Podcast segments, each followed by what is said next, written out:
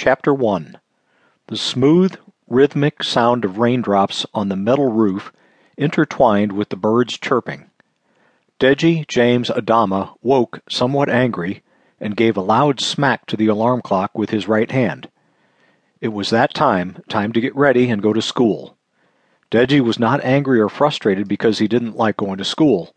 He felt this way because he was mistreated by the other kids at school. Most days, when the school bell rang, Deji was the last to go in. Deji was from Nigeria, Africa, and he arrived in America at the age of 15.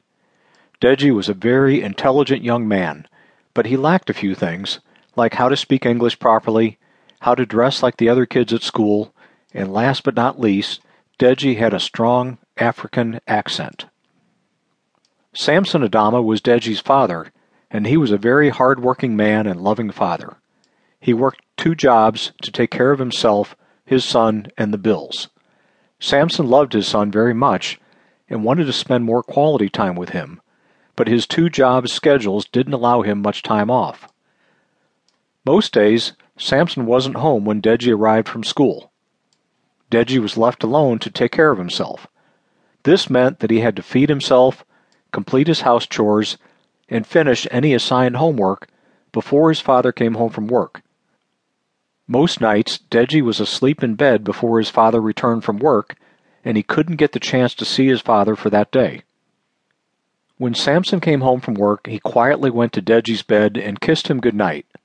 One could see the disappointment on Samson's face as he watched his son sleeping. Samson wished he had more time to spend with his son, but unfortunately he had to work two jobs in order to provide for them. Back in the living room, Samson sat on the couch remembering how hard he had worked to save up money to come to America in order to have a better life for himself and Deji. Am I a good father to Deji? Am I giving him the best life, and would my Cynthia be happy with me? Samson asked himself. Deji's mother, Cynthia Adama, died after giving birth to him, and before she died, Samson had promised her that he would give their son a better life. That promise had motivated Samson to travel out of Africa to America.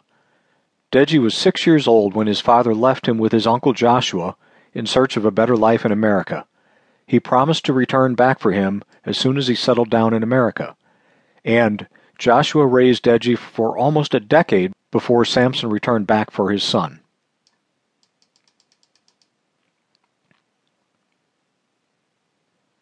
Chapter 2 Deji was now in the 10th grade, attending a public high school almost a half an hour walk away from his house in the Fort Gaines district, a dangerous section of Detroit, Michigan. Deji was very intelligent, but he lacked the ability to speak and write proper English. Because of this, one of Deji's classes was ESL, English as a Second Language. Deji loved this class very much because he could communicate with someone without them making fun of him. Miss Mary, his ESL teacher, was very helpful to him, and most importantly, he got to hang out with his two best friends, Raj and Eddie.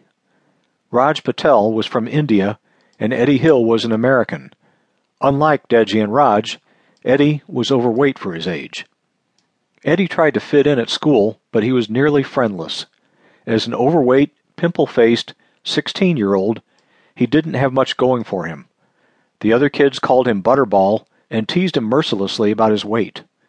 His parents had recently divorced, and his mother transplanted them from the city to the suburbs.